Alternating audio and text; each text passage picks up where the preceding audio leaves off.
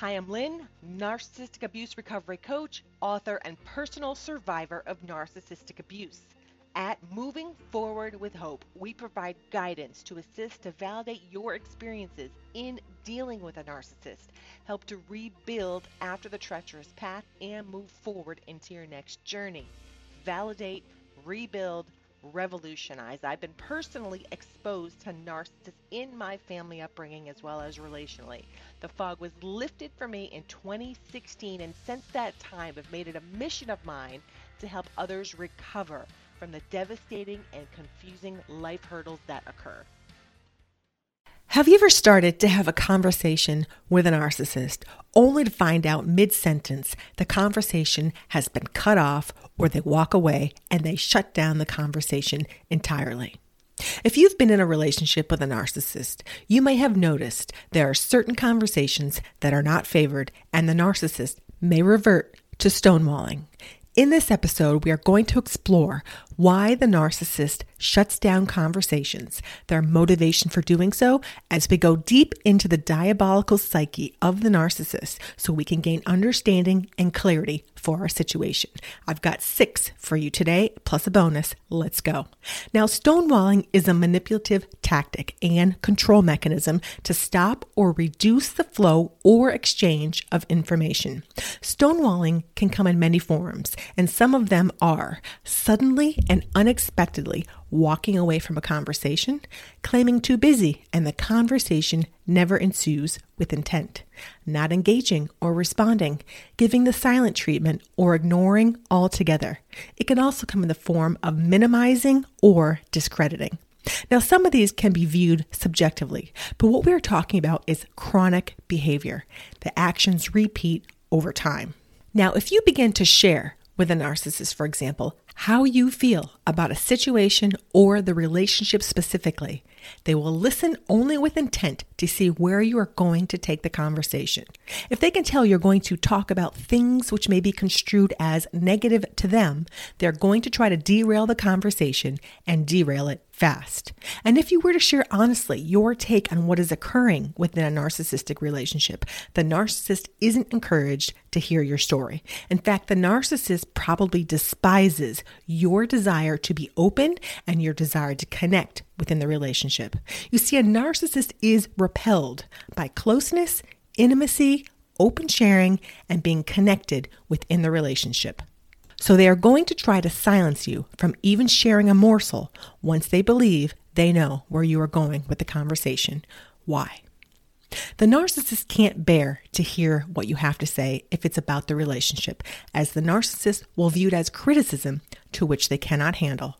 So they will attempt to close the conversation before the conversation has even begun. Second, the narcissist didn't get into the relationship with you to hear about your day or your thoughts or your passions or things that interest you for that matter. These things do not matter to a narcissist as they view the relationship as what you can do for them, and it's a one way street. Did they fake listen to you in the beginning of the relationship? Yes. The narcissist became like a chameleon and acted in ways that drew you in but it wasn't who they really were. Now that the relationship has progressed, portions of their real self start to show up. Note, there are certain conversations that a narcissist will attempt to shut down more than others.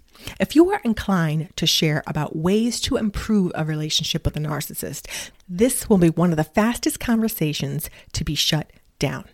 However, if you wish to divulge things that could be twisted and used against you in the future, the narcissist will be all ears. They will save and deposit the conversation in the back of their mind, and then, when needed, they will retrieve the data and use it against you.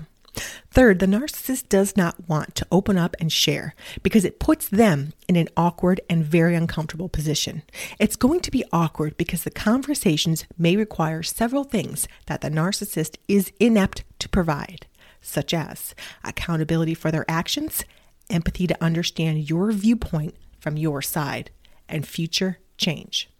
So the narcissist must stop you from sharing immediately because they cannot have discomfort and they do not plan to be accountable. Not to mention, they can't handle perceived criticism or discuss their ineptness in the relationship. Two, on top of this, they don't understand why you are sharing. They see absolutely no point in it as they do not see it as beneficial for the role you are to play in the relationship, which is to be a source for them. Next, when the conversation switches to you talking and sharing openly about things, the focus of the conversation for a time is on you. The narcissist does not like this since it removes the focus from them to you. You see, a narcissist has a way of operating. It's not that they have a me first mentality, it's that they have a me only philosophy. You are not factored into the bigger picture of things. You are viewed as providing a means for the narcissist. The means you provide is supply. So the narcissist has to shut down the conversation since it's not about them. And they do this by stonewalling you right up front and closing out any opportunity for them to feel a certain way. Next, a narcissist does not want you to share your story because it may dismantle their narrative. When we share our personal story, our testimony is a powerful force for the narcissist to overcome. Why? Because others may believe it, and this will challenge their reputation, which they have built, their public persona, and may stir up questions which they are not inclined to answer. They must keep the narrative unchallenged, and they do this by stonewalling and silencing you. A narcissist has many things to hide, and a lot of their energy behind the scenes goes into managing concealment. But what does a narcissist have to hide? Their past and ongoing actions and how they treat others, that they are an actor, that they don't care about you, your missions, or endeavors, that it's all about them and always will be, and they will squash any attempt in a perceived shift in this. They must conceal so their actions are not widely known. They also have to hide their shame. We're going to go in even deeper to discuss how stonewalling affects a target. When stonewalling occurs within a narcissistic relationship, it generates a wave of emotions over the target as a result, such as there is an initial shock, which can include a trauma response. Confusion ensues and a complete lack of understanding as to why the narcissist would act in this way. The relationship is now questioned to whether they are on your side or not. Stonewalling takes what was once perceived as a mutually beneficial relationship to now the floor has been removed, and the sense of confusion and loss can be overwhelming. You may start to feel like you don't matter in the relationship and that your opinions aren't valued and your life experiences aren't appreciated with someone who was supposed to have your back. The level of trust has been impacted and there is no assurance it can be restored. There is doubt in the relationship. However, you may still keep trying to communicate with the narcissist at this point, and this is for many reasons, such as cognitive dissonance, the trauma bond, etc., which will open the door to other tactics on top of stonewalling. As a result, you may start to feel alone in the relationship. You may even feel that the other party is now your opponent. You don't wish for the other party to be an opponent, but by their actions and the way they treat you, you are feeling as if it's you against them. The relationship breaks down, and in fact, according to an article, stonewalling is one of the fastest ways to dismantle a relationship. Would you agree? The narcissist will use stonewalling as a tactic which limits information as they have much to hide behind the scenes. Not only are they repelled by your desire for intimacy, bonding, and mutual sharing, but the narcissist has much to protect and therefore cannot engage with you and will use the control tactic of stonewalling to accomplish this. Have you been stonewalled? Drop us a comment, hit the like button, and if you like this episode, you're going to like this one here next. Thank you so much for listening to today's episode.